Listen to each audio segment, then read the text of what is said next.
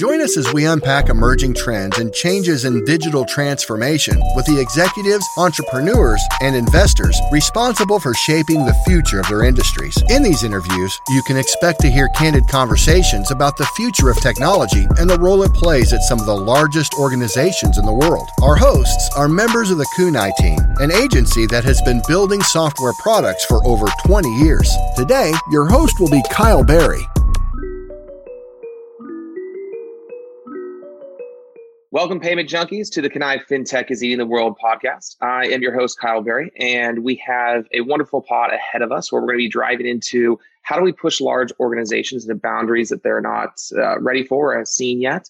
Uh, one of my favorite topics, decentralization, and then also the role that financial institutions are going to be playing in the move from monetary assets to digital asset. I'm very excited to welcome our guest. Uh, he is the EVP leader of the R&D group over at Wells Fargo. His name is Siavash Alamouti. Siavash, thanks for joining. Hi, Carl. Thanks for the invitation. It's my pleasure being here today.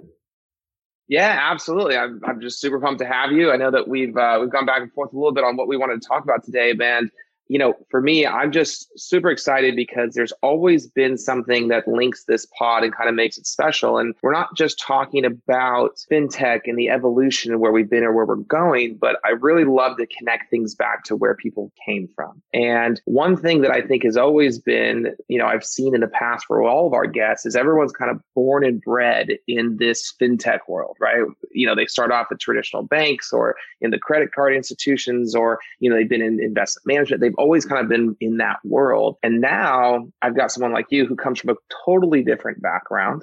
Uh, from telecom and cloud. And I just think it breeds this whole new kind of generation of thought process and what you're bringing to it. So I'm very excited to have you on and hear about how that works. So, you know, I'd love to start and track back to growing up. Um, you know, you started, you were born and raised in Iran, um, and you were headed off to college basically right as the cultural revolution is really even not, not even just spiking but raging at this point correct yeah absolutely Yeah. so i i got into the university to what is called the sharif university which used to be called the uh, Aryamehr university in iran it is the equivalent of iits in india or mit in the us it was the school with uh, that the top uh, few hundred students would get into uh, and awesome. it was the same year that the revolution happened. So I lasted very uh, uh, few months in the university. I was uh, purged, uh, right, expelled from the university, right after the Cultural Revolution. Wow. Which to some I extent kind of gave me gave me this appreciation that in life you can't take anything for granted.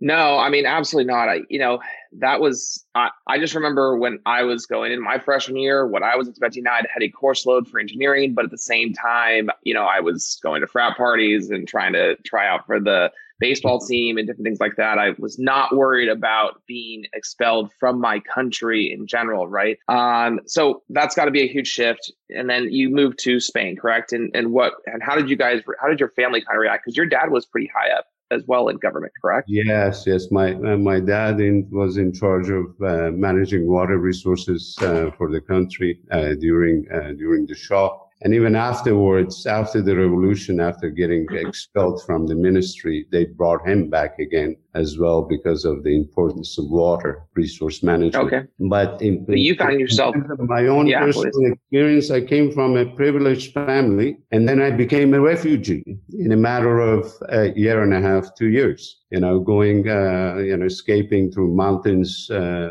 of Pakistan, and then uh, thankfully uh, ending up in in Spain. I was lucky after 40 days in, in Pakistan, I managed to reach Spain, and uh, there I had to survive on my own. You know, uh, I was always taken care of by my family. Now I had to, at age 19. I had to take care of myself. I, you know, I sold cigarettes in concert venues. I taught English, uh, you know, in, uh, in, in a school, in an institute, uh, whatever way to hustle uh, uh, to uh, to make money and survive. And eventually, I ended up in Canada as a political refugee, and then I came to the U.S. to work for Cellular. Now, in terms of how that uh, impacted my uh, personal life uh, and, and professional life is that I really learned that, uh, you know, how things can change overnight in your life and how dependent we are uh, to, uh, and how connected we are as individuals to the population. You know, Iran, because of a, a maybe 10, 15 percent of the people that were living in massive poverty. Uh, those people were recruited into uh, uh, Islamic fundamentalism and became the, uh, you know, reason uh, for the establishment of a dictatorship in Iran. You know, so the yeah. so wealth disparity has been always to me. I, I am always I have this paranoid uh, paranoia with wealth disparity in any society that you see this massive wealth disparity. You see these social ills right? And uh, my uh, quest to get into telco and uh, providing uh, wired and wireless networks and access to mobile internet was really that uh, always my passion was that I thought if we bring access to information to masses, uh, we will reduce wealth inequality, provide equal access to information, which will bring people closer together, uh, which will address a lot of issues around, uh, uh you know, global tribalism, uh, fundamentalism, uh, and those kinds of things, and that we would have a better life as a collective. You know, I always thought that way. Yeah. Yeah. I think it's, you know, again, I go back to your history and kind of your professional or your personal life and how you've kind of come up. And again, it's pushing towards this, you know, after Vancouver and after college in Vancouver, you come down, you work for AT&T, you move into telecom, you know, you become a leader over at Vodafone. Um, you know, it is around this push of decentralized information, right? And so that everyone has access to the same information uh, we get out of these echo chambers and we understand what is going on. And that was a big thing, again, that you've mentioned to me was a, a huge part of the Iranian cultural revolution was this lack of decentralized information. Everything was controlled. Everything was pushed in a manner in which to shape the minds of people. So talk to me a little bit about some of the roles that you had in that initial in those initial telecom companies right? So whether it was at&t or if it was vodafone wherever you'd like to start there. Because you had so, some uh, major you had some major parts in that right whether it was Wi-Fi, WiGig, any of those. Absolutely. So I, I started at a, a, company called MPR Teltech, which was a research lab in Vancouver owned by uh, British Columbia Telephone Company. It was like the equivalent of Bell Northern Research on the West Coast. It was then broken up into pieces, became Sierra Wireless, PMC Sierra. A lot of companies came uh, came out of that uh, entity. Your typical research lab, like Bell Labs, right? And I worked on early mobile data protocols. I uh, participated in the design of CDPD, cellular digital packet data. 19.2 kilobits per second. Uh, okay. at the time, it was, it was state of the art technology. Yeah. And I actually was, I did that project for McCaw Cellular, which then they recruited me after uh, MPR was uh, broken up to go to Seattle and work on this really hush hush project uh, called Project Angel that uh, McCaw was uh, driving to bring fixed wireless access, meaning using wireless technology to bring uh, fixed connectivity to homes. And uh, so I, and I wasn't really aware uh, what the project was. It was very hush hush. I, I didn't know until the day that I went. That it launched or something. Yeah, it was it was a very secret project at the time. This was before 3G gets launched, right? Okay. And I thought I was going to work on 3G technology. And I was very disappointed when uh, uh, they told me that they wanted to do fixed wireless because it didn't make any sense to me as a wire- wireless uh, uh technologist. And I did my best to make wireless more uh, kind of uh, reliable for fixed okay. access. That's where I invented the, the Alamouti code. It was really okay. from that project, the challenges of making that work but I was never a believer in it. And at that time, Wi-Fi had just started gaining ground. And I tried to convince uh, uh, AT&T to invest in uh, in Wi-Fi. They didn't. I went to. Uh, uh, I can't imagine. I can't imagine that was not a hard push. AT&T is a small company. You know, those they they turn on a on a dime. So you know, I mean, you know, that was the other thing. It, it just it it always funds. It always uh, makes you laugh. It, you know, these larger companies trying to move them in different directions, right, or new directions that you think are going to lead to the future is difficult, right? They've got, they have their core competencies, they have their core products, they know, they think they know what they're doing, right? But they sometimes get lost or blindfolded by the revenues being generated, the money coming in, and okay, we're going to stick to this. You know, I, I want to skip, I'd love to skip ahead to the Vodafone. One of my favorite things about your past is that you tried to bring this mobile wallet technology to a, a telecom company. It was, you know, this is 2010 in the early days, even you know, of thinking about mobile wallets. But give give me some, tell us a little bit about that because I think that's something our, our listeners would love to listen to. Sure, sure, absolutely. So.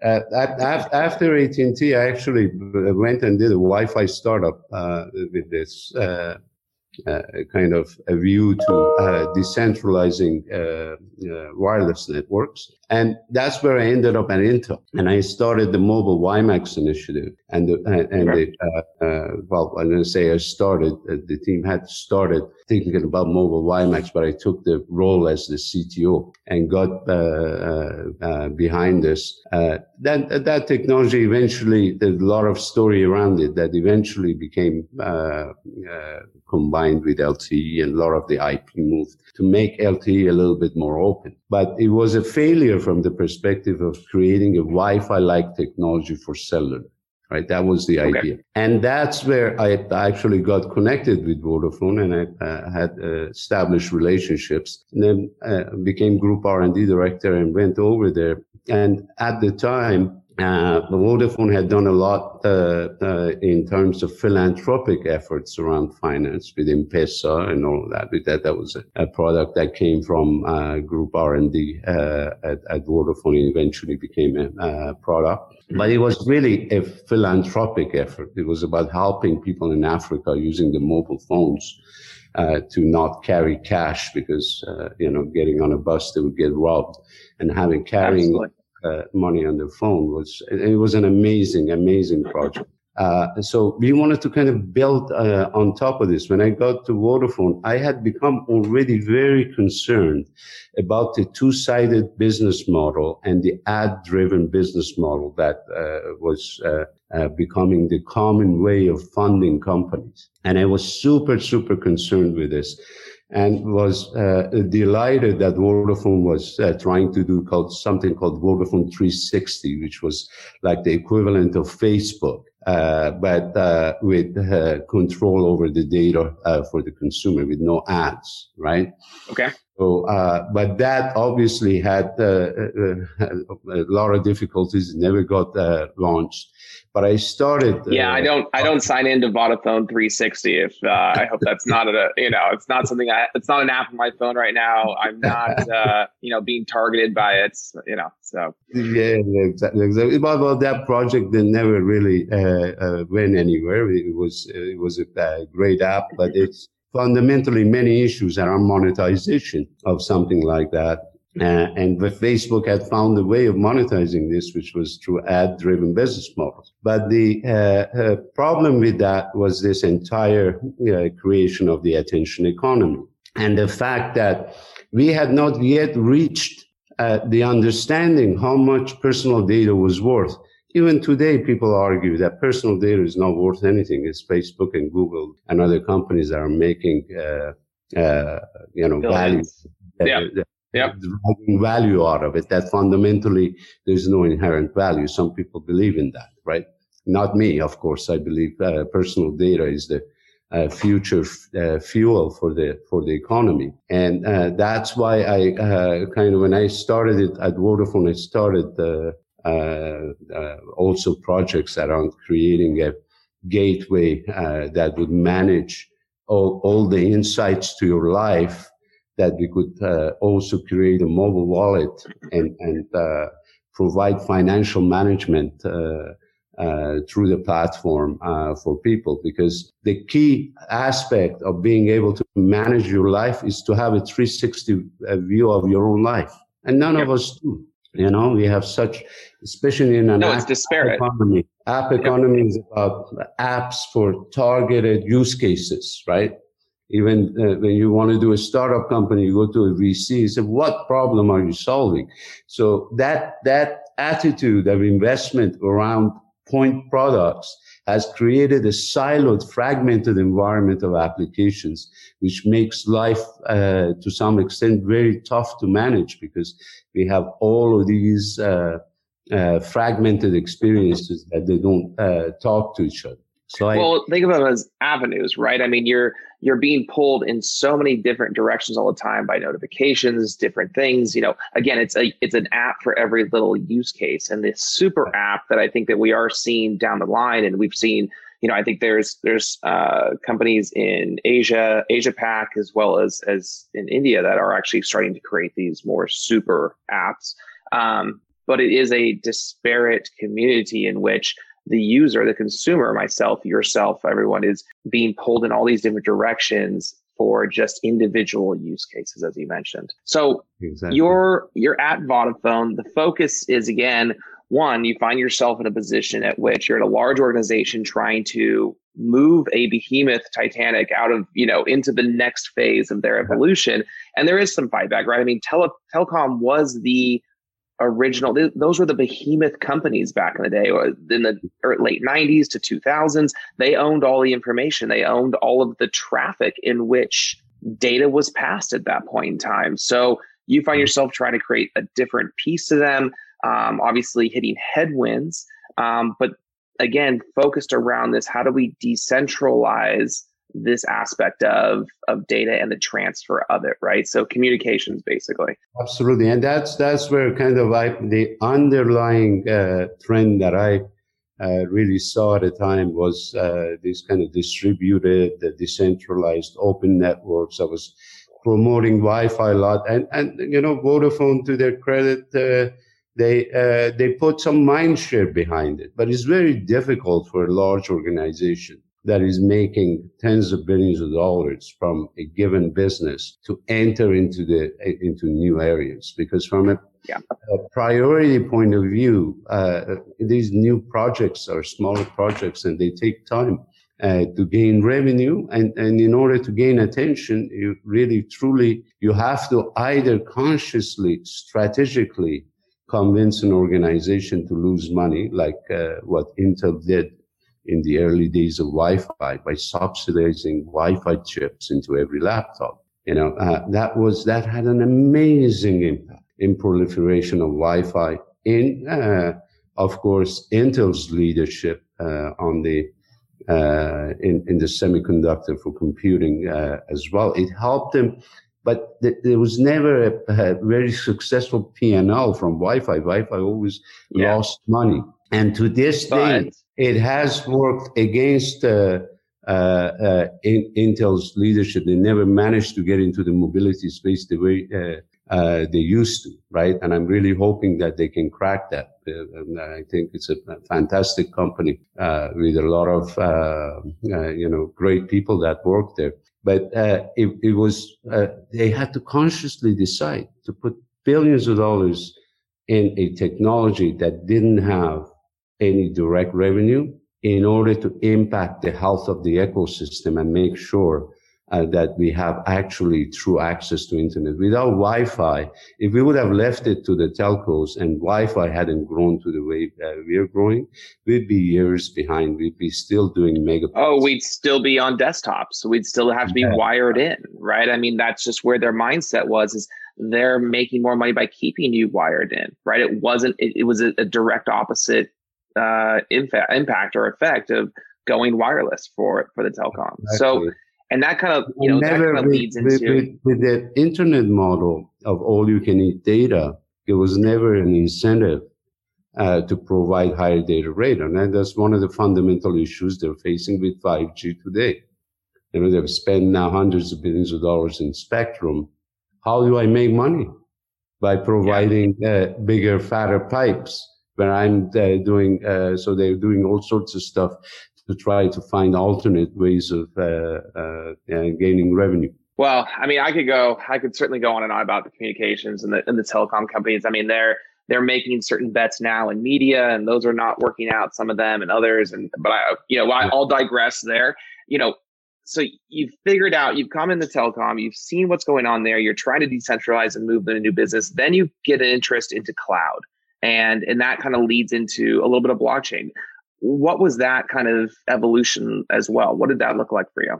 So so when I was thinking thinking about the uh, issue of data ownership and this issue of uh, ad driven business model and all that, I, I realized uh, that the underlying, uh, really important thing to have an ecosystem, open ecosystem, was decentralization. And cloud uh, was going exactly the opposite direction. it was things were getting centralized into servers in the cloud. Yeah. And I could see both from a technology perspective and a business perspective. From a business perspective, we would put too much uh, uh, power in the hands uh, of a few uh, companies.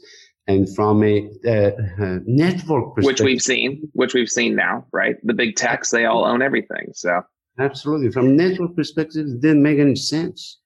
You know, uh, it, if if you're getting uh, uh, smarts embedded into things in order to automate to make my life easier, then uh, whatever processing that is happening needs to happen close to me, yeah. not close to some data center. These data centers are uh, hundreds of kilometers away, even with uh, uh this uh, uh, mobile edge computing of telcos and yeah. all that, maybe oh, yeah. kilometers away from me or even hundreds of meters away from me is not good enough. It has to be, the, the intelligence needs to work for me, not for a third party entity, right? So I started this initiative uh, uh, with uh, uh to uh, uh, take a company that had created an edge gateway to an extreme edge cloud solution. That's the company Mimik that we invented something called the hybrid edge cloud to turn every device into a server, right? So okay. breaking that client server paradigm to say that server can be anything. So uh, Siavash can serve Kyle. My application can uh, uh, serve your application. Why should, do we need a middleman for me to be able to, for instance, chat with you? Or why can't part of uh, the uh, microservice microservices that are supporting uh, uh, the application on my device, why can't it run on the device itself, especially with Moore's law, right? Yep, yep. So I spent six years over there. And in the last two years, I focused on, so once you say, when you look at it, communication is getting decentralized with Wi-Fi and Bluetooth and all of that. Uh, the uh, computing is getting decentralized by getting embedded into everything, right? Uh, your dishwashers yep. and sensors, everything are going to have computing in it. So that's decentralization. Cloud is going to get decentralized with this hybrid edge and edge compute and all of that. There was also the business process. The business process was getting decentralized through blockchain. So I started looking and saying, okay, now that we have all these elements of decentralization, uh, uh, let's get rid of the banks altogether, right? It's, uh, you know, they haven't been doing a, a good job. Watch out. You work for one now. Watch out. you work for one. Yeah. That's oh, what I was, that was my thing. I'm very open, open about this. That I went through that path and say, Hey, 2008, a lot of fiascos with the banks and all of that.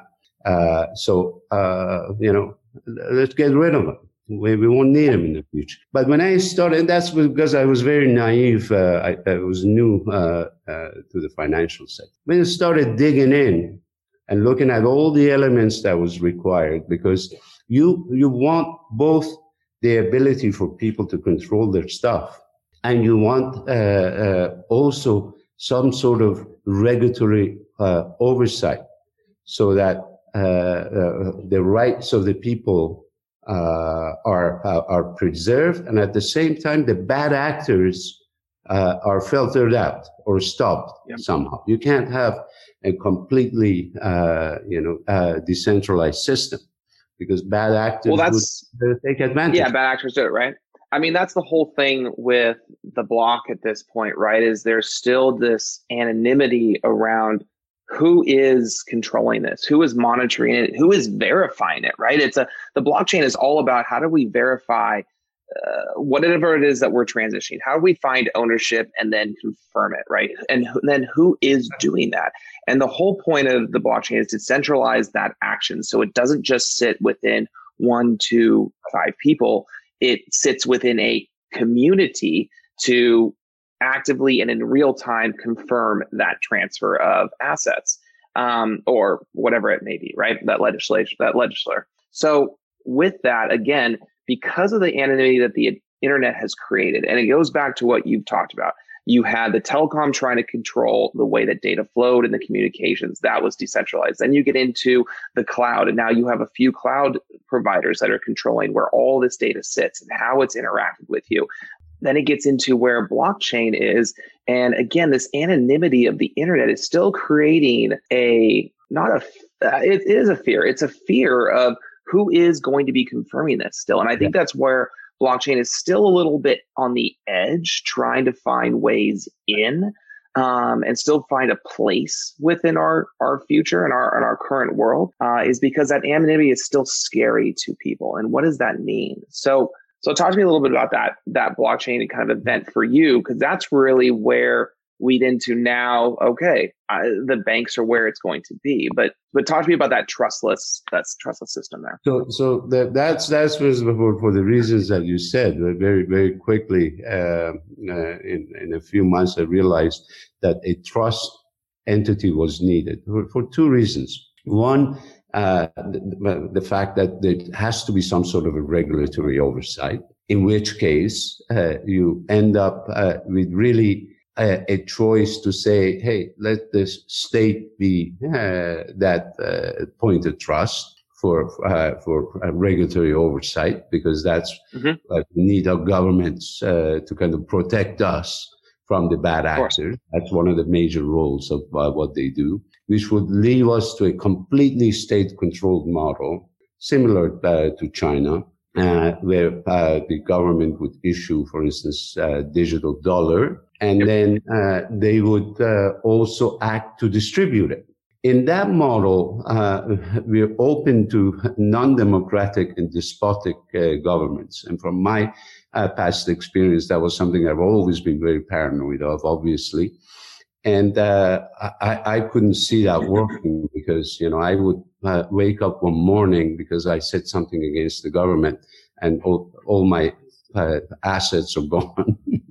Yep. so that, yep. that, that's know, right? the kind of world that I want to live in. So it's okay. There has to be someone that comes between the government and the state. So the government can issue a digital currency and then the uh, uh, banks uh, or financial institutions of some form, again, uh, uh, they will be in charge of the distribution so that private entities uh, will protect my digital assets and will come between me and the government right? Yep. Uh, and if uh, you know the government needs to look into my financial activities, they can uh, uh ask for that through a uh, process, and not uh, just haphazard. Be able to pull what they want. Yeah, absolutely. Pull, right. Pull, pull, what they want. So that was a Tax very day is everyone's favorite day, right? The other thing yeah, is the absolutely.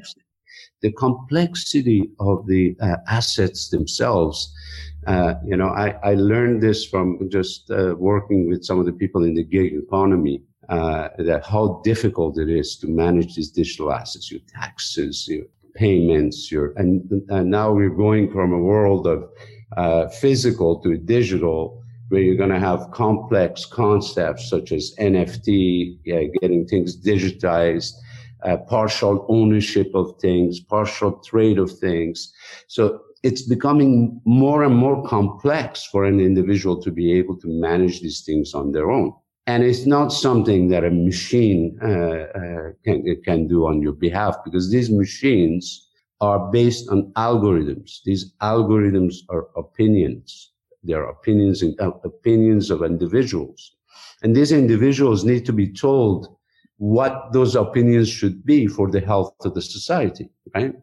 So the only way to ensure financial health is to have a group of people that sit together and design algorithms to better manage the financial health of the customers. So there has to be an entity uh, doing that. There is no, this is not something or entities, not not a single entity. But uh, uh, and I think that's what the role of the banks and financial institutions in the future are. So to to be yeah, I mean you digital assets. Hey there. We hope you're enjoying this episode of the Kunai podcast. Kunai concepts, designs, and develops unique customer experiences that unite digital products with fintech for the world's top companies. We partner with our clients from start to finish to ensure that their product development efforts are always high velocity and customer aligned. This is why Fortune 500 companies, all four payment networks, five of the 10 top banks, and startups trust Kunai. And now, back to the episode.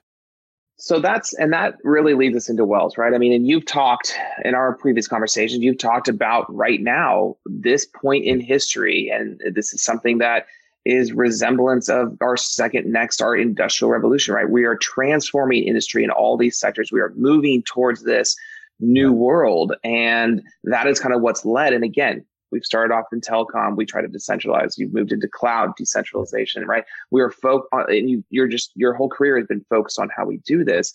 And it is inevitable, I think, that you ended in banking because that is what we are seeing on a very fast paced uh, trajectory right now. Whether we're talking about embedded finance, banking as a service, um, it is no longer something that a traditional bank is has the proprietary to do anymore. You have so many different companies being able to offer these typical or traditional banking services.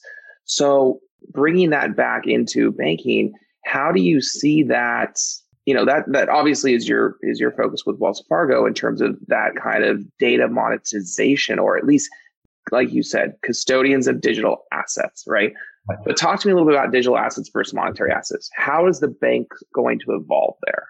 So, so first of all, everything is going to become uh, digital, right? So we just have to be well prepared uh, tomorrow to be able to manage, I don't know, a piece of art that has been digitized or a cryptocurrency, whether it's a, a token uh, for some sort of utility or it's uh, a asset like uh, Bitcoin or even, uh, you know, if any uh, cryptos for some reason in the future are used for uh, for payment after even digital currencies have come. That's that's even, one aspect. Yeah, I mean, even for me, it's it's beyond just the actual monetary, right? It, the digital asset is you. You are the asset. Whatever you do, how you pay, how what you buy, Absolutely. when you buy it, where you buy it, all of those things, all that data that is being built um, right. and held right now is is technically in the bank. They know where it all is going. So with banks continuing to go in the future, you have other industries like whether it's healthcare or a number of different things offering traditional banking services. Where do banks then move into? And this seems to me like your, you know, your focus here. Yeah. So, so the, the, the thing is this, like the, the, banking, as you said, you kind of referred to the various vertical industries getting into banking is that they need, they have financial management needs, right? And the banking as we know it needs to transform to be hidden as part of the business process, right? So, uh, if I do shopping, uh, then payment is part of that lending or borrowing from from a customer perspective is part of the shopping experience. Getting a mortgage is buying, buying part of the home buying experience. So to some extent, these things get hidden as explicit actions, these financial things. They become part of the business process. And that's where banks need to work with uh, enterprises to get those things embedded into a business process. So that's a big part of platformization of banking. That's one really important thing. The other thing is using uh, the decentralized technologies, whether it's DLT or 5G or uh, edge computing, edge cloud, uh, to make the existing transactions more uh, efficient so that you can reduce the cost and you can make these services scalable. That's another big aspect. And the fundamental underlying thing is to get 360 view to the data because uh, if, if, if machines are going to work on our behalf, mm-hmm. that machines can only make good decisions. But they need good data and good models. Models means algorithms that have been designed for my benefit, for my financial health.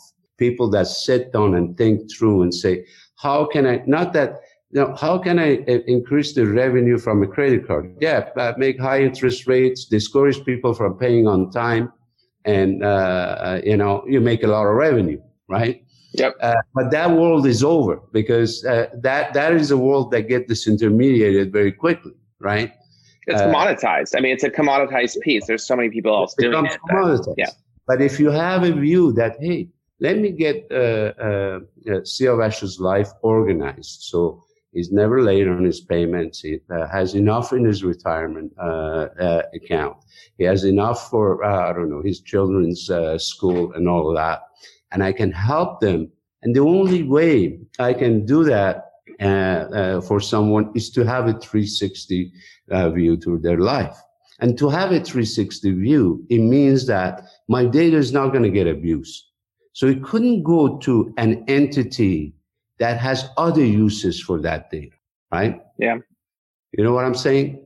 So, Absolutely. so that's why I never believed, for instance, that uh, uh, Amazons or the Facebooks of the world should be in charge of managing uh, uh, uh finances uh, of the future. That's like you put a, a, pharmaceutical company in charge of wellness. They they yeah. are making money by selling drugs, not ensuring your wellness. No, they have absolutely right. I mean, that is their business model, right? So exactly. that is the the corollary here that I draw between this is banks have always been there to monitor and control your your monetary or to to manage your monetary assets on your behalf, right? But as the consumer, as their customer, you still own all of those assets, right? You're putting money. It, this is simple one banking 101. You give money to the bank for them to hold, secure it, and guarantee it that it'll be there, as well as offer ways in which it can grow. The bank on your behalf either invests your money or uses your money to loan out to others and, and, and grow, right? But it's still yours. If you go to the bank tomorrow, you should be able to pull it out and do what you want with it. So this is where the two things that what you're saying I really connect with is one, the banks have your trust already, right? Whether we've gone through little hurdles in the past with 2008, 2009, the subprimes, all those different things, etc. Mm-hmm.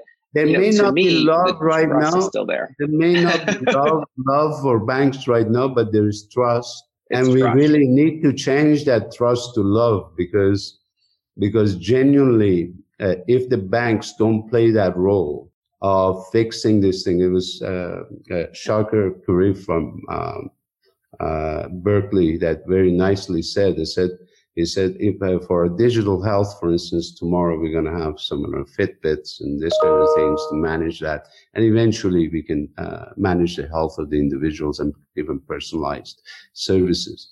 With, with finance, uh, which is key to our, uh, you know, a, a healthy financial life is key to our prosperity in the future, right? Because it's only money that buys you stuff. This is not like 2000 years ago that uh, even if you have massive amounts of money, you would still die from uh, uh the, the, slightest disease. that totally. yeah. money buys everything, and that's and we need financial management for people to preserve uh, the society. So th- there's no other way but to provide a better view uh, to a trusted entity that is uh, there to just improve your financial life.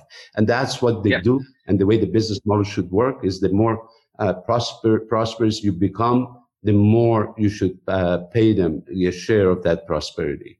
You know what I mean? Well, so, yeah, uh, absolutely, uh, right? Yeah, it's, it's working for me, right? It's working for me, right? It, it's coming back to not only not only am I trusting you, but also I still own my data. I still own it. I'm the I am the owner of it. You're just the custodian of how it is used. Exactly. And I think that's where in this current environment that we're in right now, we have trusted too many of the techs and other companies with our livelihood, our data. We've become a product for them and not the customer. And so this is where I'm so interested in how things are going to be driven for the banks for. And when you've talked in the past, I just wanted you on this pod to really to explain this because I think this is where we need to go with financial institutions and financial services is that not only are they becoming the trusted custodian of that, but they're making sure you still feel like you own your data, that you don't become the product, you're still a customer. Um, and, so and it needs that. to happen with an with an ecosystem. I mean, when I when I say that, don't take me wrong. This oh, the fintechs uh, are all going to uh, disappear, and it's going to be banks doing everything. No, not no. They're going to grow even more. No, they're, they're going to grow more. They're going to take on those more. traditional bank. Yeah, Absolutely. that's that's the partnership that goes with them, right? I mean, again, if you have, I mean Amazon isn't just its own thing. It has all of these things, the fingers off, right? That people are are creating businesses, and everything else off. That is where the banks come in, is these fintechs are partners to them. They are the enablers of their services and where they can really focus on what the core business is. And that seems to be the changing factor. And that, and then, so now leading into, we've gone down, I, I've said it a few times, we've gone into telecom decent, uh, decentralization. We've seen cloud decentralization. Now you're coming into fintech and the banking world and trying to look at how we best to decentralize that. But what is the now mission? Uh, you joining Wells Fargo, what is the new mission of this group that you're leading? The R and D, the D group here. What are you trying to accomplish? Give me, give us some insight there. So it's really about redefining the future of uh, banking and financial institutions, right? To uh, uh, kind of figure out what the data economy should be like, as opposed to what it's like, right?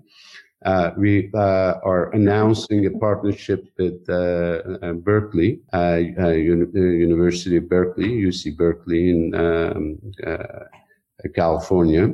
Mm-hmm. that everybody's aware of it, the Haas School of Business. Yep. Go Bears. Multi, yeah. Multi, uh, multidisciplinary uh, uh, lab to start looking at some of the fundamentals aspects of data economy uh, and how best to uh, you know um, monetize data for the rightful owners uh, of the data. Because there there is a lot of academic uh, work there but there's no cohesive. If you ask someone and say hey what is Siavash's data worth you hear a lot of opinions but uh, nobody can really quantify and say uh, what personal data is worth and how people are going to monetize it. So we're going to run some of those uh, kind of fundamental uh, questions through through that lab. And then uh, we're going to create a platform for people to come come and participate with one aim, and that is uh, to come up with technologies and solutions that are there to optimize, not optimize products like credit cards, lending, and all of that, but optimize the financial life of an individual, a small business, and a large enterprise. That's going to be the focus of everything that we're going to do in, in, in R&D, right? Uh, at Wells Fargo. And that's using technology, distributed ledger technology, APIs, microservices, AI, machine learning. And as you said, this is, this is a very unique time in the his, in our history where we have all of these enabling technologies reaching maturity. Uh, the uh, distributed ledger technology, the um, uh, battery storage technology, the computing technology, AI and machine learning that is going to transform every business, right? And we want to make sure that this happens in a socially sustainable way, right? So what we suffered uh, with our uh, false move in social media and the broken business model doesn't happen uh, to the uh, financial industry. So we're going to have yeah, it doesn't leak into yeah. Very cool. Very cool. I mean, you're tapping certainly into some of the the, the top young minds, right, coming up uh, over at Berkeley. Um, and I'm I'm really just excited that how how will you determine your progress? Like if you're looking at multi-year, such like how are you going to look at the success and and deem it a success? You know, with this partnership with Berkeley, as well as you now leading the R and D team. So we, the, the, days of uh, multi-year R and D projects uh, are, are uh, very much over because you you can see results much much quicker. So we we are going to uh, uh, track uh, delivery uh, towards our goals. For instance, establishment of uh, new payment rails. Uh, we've created uh, a digital cash uh, mechanism that our CEO Charlie Scharf recently announced mm-hmm. in his report to the Congress. Yep. So we, we will have a digital cash mechanism, smart money, uh, so in preparation for the digital dollar, right? And we're building the platform in a way so when the digital dollar comes in, the Wells Fargo digital cash can be replaced with the digital dollar or any other digital currency. So we're building all of these uh, uh, platform aspects. And then we, we're doing research and working with third party companies on getting to a, 360 view, creating a digital wallet that we can give the control to the uh, to the user. Right. And uh, of course, with banking as a platform, uh, providing uh, APIs to third parties to build bespoke experiences banking for the 1099 economy, for the gig economy. We're working on that. Banking for the urban uh, community, banking for yep. various uh, vertical sectors. And we, we, we don't build a platform and say, uh, hey, come uh, and, and, use this.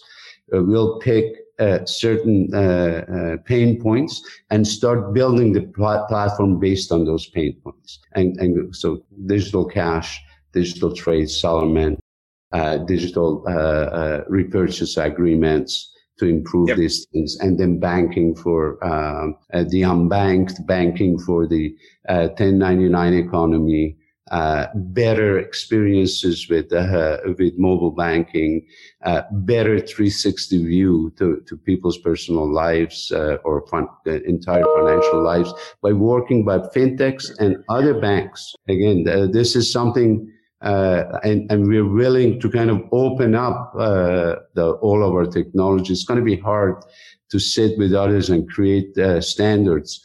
So whatever we do, if it works, we'll open up to the rest of the community uh, to use, right? With the, with the I mean, that's fantastic, right? Yeah, absolutely. I I think that's really something that is starting to change from just an ethos, uh, you know, just a mindset of the banks, right? Because they have been this trusted piece for so long. You trust your financial data, and then because of that trust, it's been earned over time because they're so security focused. They are so focused on but what they were securing was your data, your assets, everything else, not the tech behind it, right? Um, I, am a huge believer in transparency through secure or security through transparency. And when you know as a consumer how things are working, how your data has been interacted with, exactly. how it's working for you, that is what creates. And you mentioned earlier that trust to love, and that's where we need to get to. Um, I definitely applaud what you guys are going to do over at Wells. I'm really excited to see Wells continue to take that and move it forward.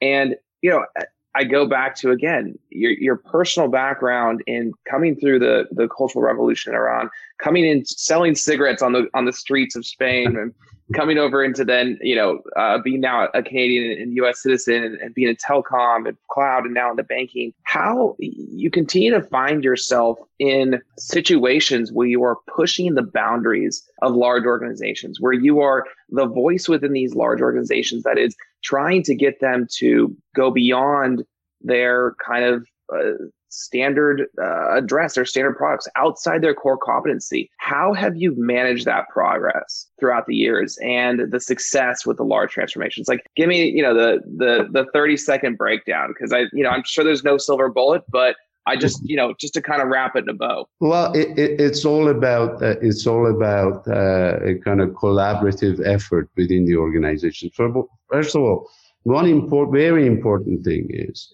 that a proper governance process of R&D projects. That's what I've learned.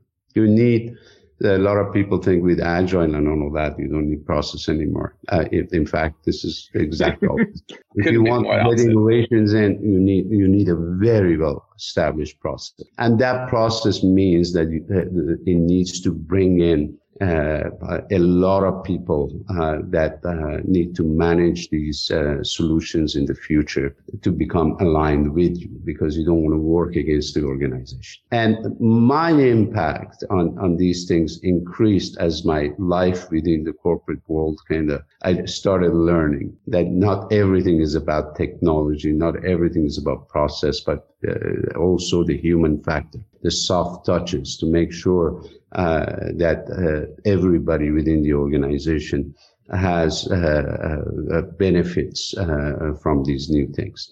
And if there are folks that, for instance, they would be their jobs would be threatened because of a change, you need to take that into consideration and make sure that they're not part of the decision cycle uh, in uh, in your R and D process because they're disincentivized uh, to uh, do change.